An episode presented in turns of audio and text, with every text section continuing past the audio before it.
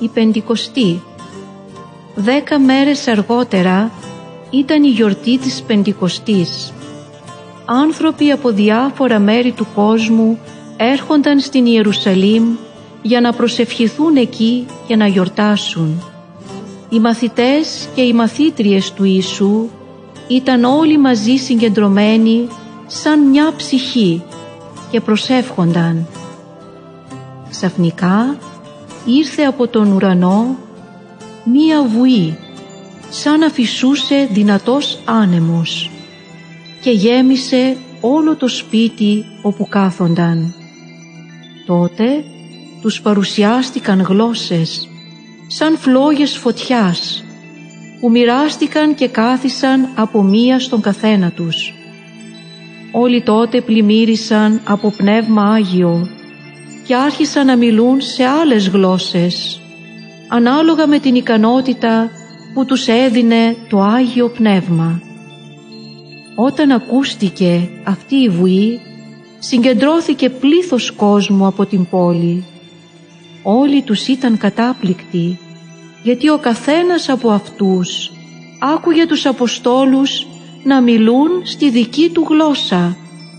Απορούσαν και έλεγαν ο ένας τον άλλον «Τι να σημαίνει άραγε αυτό» και άλλοι κορόιδευαν και έλεγαν «Είναι πολύ μεθυσμένοι». Τότε σηκώθηκε ο Πέτρος και με δυνατή φωνή είπε «Σήμερα εκπληρώνεται αυτό που υποσχέθηκε ο Θεός. Ο Ιησούς ζει, αναστήθηκε. Αυτός μας έστειλε το Άγιο Πνεύμα. Αυτό το Πνεύμα μας κάνει να μιλούμε έτσι, ώστε να μας καταλαβαίνετε όλοι σας. Μετανοήσετε και να βαπτιστείτε στο όνομα του Ιησού Χριστού για να συγχωρεθούν οι αμαρτίες σας και να λάβετε κι εσείς το Άγιο Πνεύμα. Πολλοί θέλησαν να ακούσουν περισσότερα για τον Ιησού. Βαφτίστηκαν και ζούσαν μαζί σαν μια μεγάλη οικογένεια. Ήταν όλοι τους αφοσιωμένοι στη διδασκαλία των Αποστόλων, στις προσευχές και στην τέλεση της Θείας Ευχαριστίας. Στέφανος και Σάβλος Όλο και περισσότεροι άνθρωποι πίστευαν στον Ιησού και βαφτίζονταν. Ένας από αυτούς ήταν και ο Στέφανος. Όταν αυτός μιλούσε στους ανθρώπους για τον Θεό και τον Ιησού, όλοι τον άκουγαν με μεγάλη προσοχή. Ο Στέφανος ήταν γεμάτος πίστη και δύναμη και έκανε μεγάλα και καταπληκτικά θαύματα ανάμεσα στον λαό.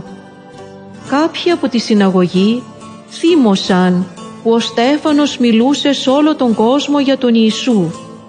Έβαλαν μάλιστα μερικούς να πούν πως ο Στέφανος έλεγε βλάσφημα λόγια για τον Θεό και για τον Μωυσή. Τον συνέλαβαν λοιπόν και τον έσυραν στο συνέδριο. Εκεί παρουσίασαν ψευδομάρτυρες που έλεγαν «Ο άνθρωπος αυτός μιλάει για τον Ιησού και διαστρεβλώνει τις εντολές που μας έδωσε ο Μωυσής. Με τον τρόπο αυτό βλασφημεί τον Θεό. Τότε ρώτησε ο αρχιερέας τον Στέφανο «Έτσι είναι τα πράγματα, όπως τα λένε αυτοί» Ο Στέφανος αποκρίθηκε «Ο Θεός έστειλε τους προφήτες Του στους προγόνους μας, ο λαός όμως δεν τους άκουσε. Ο Θεός τους έδωσε τις εντολές Του, αυτοί όμως δεν τις στήρισαν. Τώρα μας έστειλε τον Ιησού, τον Υιό Του, εσείς όμως δεν τον δεχτήκατε και τον σκοτώσατε. Ο Στέφανος, γεμάτος από το Άγιο Πνεύμα, ατένισε τον ουρανό και είπε «Βλέπω τον ουρανό ανοιχτό και τον Ιησού να στέκεται στα δεξιά του Θεού». Τότε οι ιερείς εξαγριώθηκαν, έβγαλαν μια μεγάλη κραυγή και έκλεισαν τα αυτιά τους. όρμησαν όλοι μαζί κατά πάνω στον Στέφανο, τον έσυραν έξω από την πόλη και τον λιθοβολούσαν. Ο Στέφανος έπεσε στα γόνατα και φώναξε δυνατά «Κύριε Ιησού, πάρε με μαζί σου στον ουρανό, μην τους τιμωρήσεις για αυτό που μου κάνουν». Και με αυτά τα λόγια ξεψύχησε.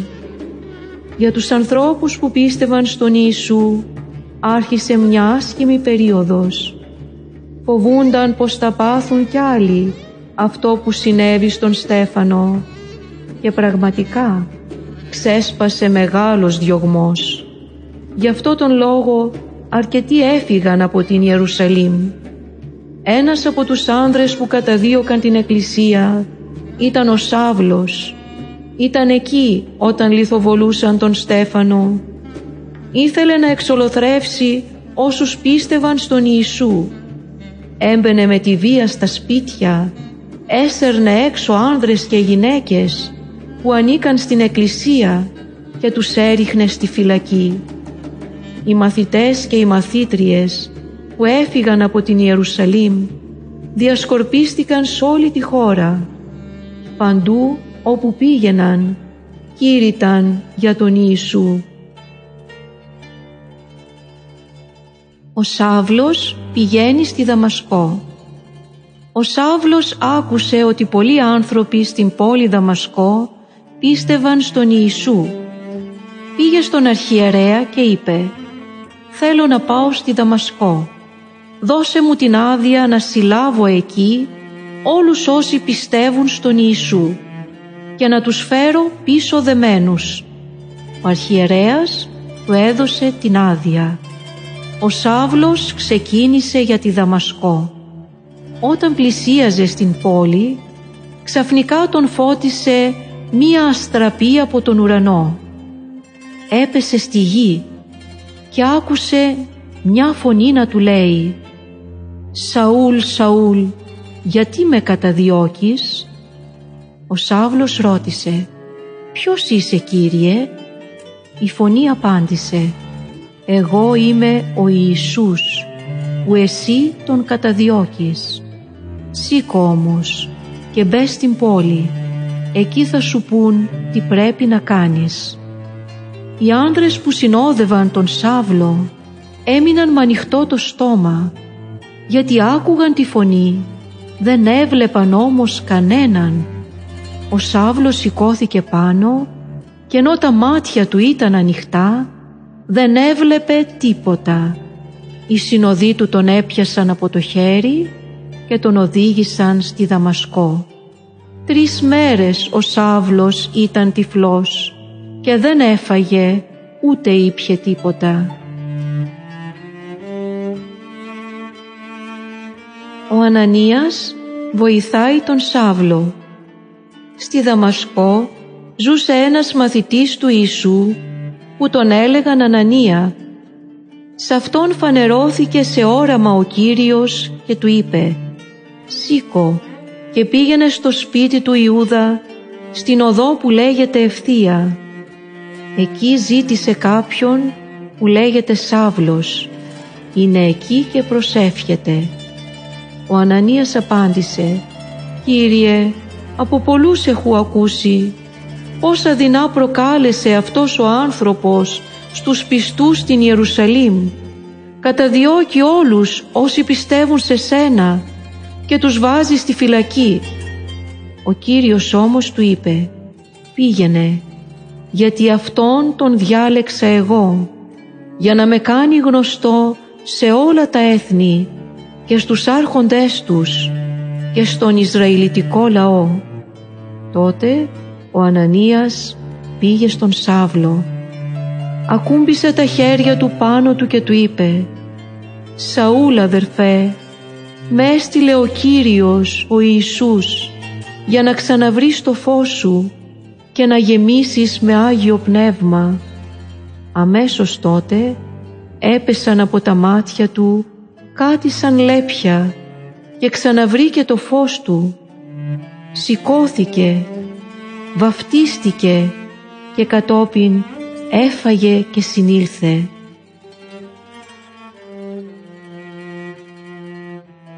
ο Σάβλος κηρύττει τον Ιησού. Μερικές μέρες αργότερα ο Σάβλος πήγε στη συναγωγή όπου οι Ιουδαίοι προσεύχονταν και άκουγαν το κήρυγμα. Εκεί άρχισε να κηρύττει ότι ο Ιησούς είναι ο Υιός του Θεού και ότι αναστήθηκε και ζει.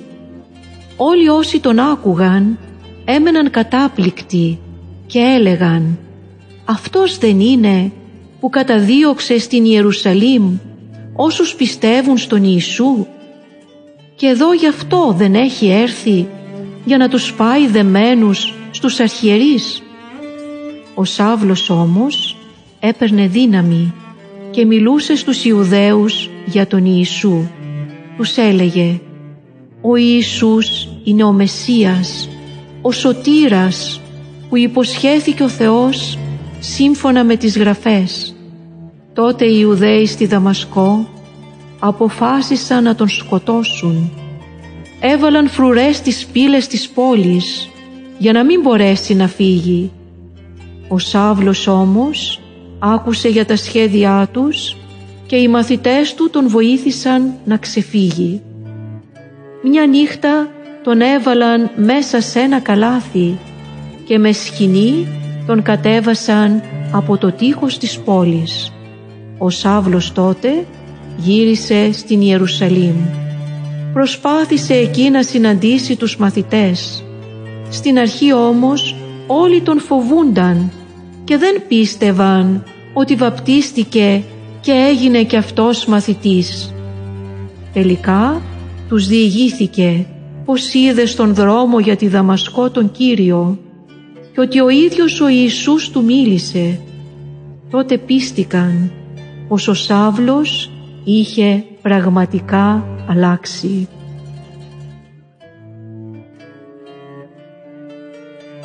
Ο Σάβλος παίρνει καινούριο όνομα. Ο Σάβλος ήθελε να κηρύξει σε όλους τους ανθρώπους τον Ιησού Χριστό.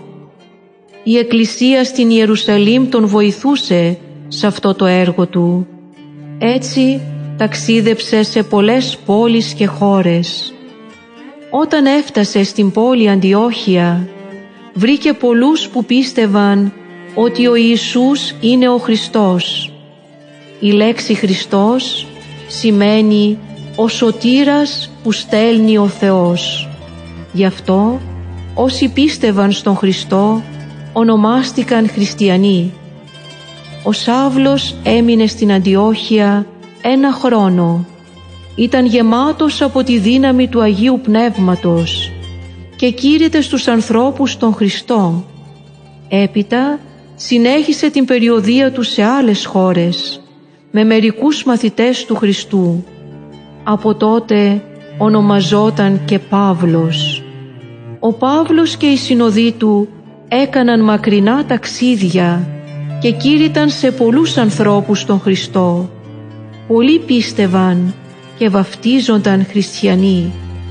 Άλλοι θύμωναν που άκουγαν τον Παύλο να μιλά για τον Ιησού και τον έδιωχναν από την πόλη τους. Ο Παύλος έρχεται στην Ελλάδα. Ενώ ο Παύλος με τους συνεργάτες του δίδασκε στις πόλεις της Μικράς Ασίας, είδε τη νύχτα ένα όραμα. Ένας Μακεδόνας τον καλούσε να κηρύξει το Ευαγγέλιο στη Μακεδονία. Έτσι, από την Τροάδα πέρασε μαζί με τη συνοδεία του με πλοίο στη Μακεδονία και έφτασαν στη σπουδαιότερη πόλη της περιοχής στους Φιλίππους. Τη μέρα του Σαββάτου βγήκαν έξω από την πόλη στο ποτάμι. Εκεί υπήρχε ένα μέρος όπου μαζεύονταν οι Ιουδαίοι των Φιλίππων όταν ήθελαν να προσευχηθούν όλοι μαζί. Ο Παύλος άρχισε να μιλάει στις γυναίκες που είχαν συγκεντρωθεί. Ανάμεσά τους ήταν και μια γυναίκα που λεγόταν Λιδία. Αυτή άκουγε με προσοχή όσα έλεγε ο Παύλος για τον Ιησού. Η Λιδία πίστεψε και βαφτίστηκε η ίδια και όλη η οικογένειά της. Παρακάλεσε μάλιστα τον Παύλο να έρθει με τη συνοδεία του και να μείνουν στο σπίτι της. Ο Παύλος διώχνει ένα κακό πνεύμα. Ο Παύλος και οι συνοδοί του πήγαιναν συχνά στον τόπο της προσευχής τους Φιλίππους. Μια μέρα συνάντησαν εκεί μία δούλη που είχε μαντικό πνεύμα, δηλαδή ένα κακό πνεύμα που μιλούσε από μέσα της και έλεγε τι θα συμβεί στο μέλλον. Έτσι με τις μαντίες της έφερνε πολλά κέρδη στους κυρίους της. Αυτή ακολουθούσε τον Παύλο και τους συνοδούς του και φώναζε «Αυτοί οι άνθρωποι υπηρετούν τον ύψιστο Θεό και σας διδάσκουν πώς να σωθείτε». Αυτό το έκανε για πολλές μέρες. Κάποια στιγμή ο Παύλος δεν μπόρεσε άλλο να αντέξει. Γύρισε πίσω και είπε στο πνεύμα «Σε διατάζω στο όνομα του Ιησού Χριστού να βγεις έξω από αυτήν». Την ίδια στιγμή το πνεύμα βγήκε. Χωρίς όμως το μαντικό πνεύμα η δούλη δεν μπορούσε να μαντέψει. Τα αφεντικά της θύμωσαν πολύ γιατί τώρα δεν μπορούσαν πια να κερδίζουν χρήματα από αυτήν. Έπιασαν λοιπόν τον Παύλο και τον συνεργάτη του τον Σίλα τους έφεραν μπροστά στους δικαστές της πόλης και είπαν «Αυτοί οι άνθρωποι προκαλούν ταραχές στην πόλη, θέλουν να φέρουν καινούριες συνήθειες που είναι αντίθετες με τους νόμους μας».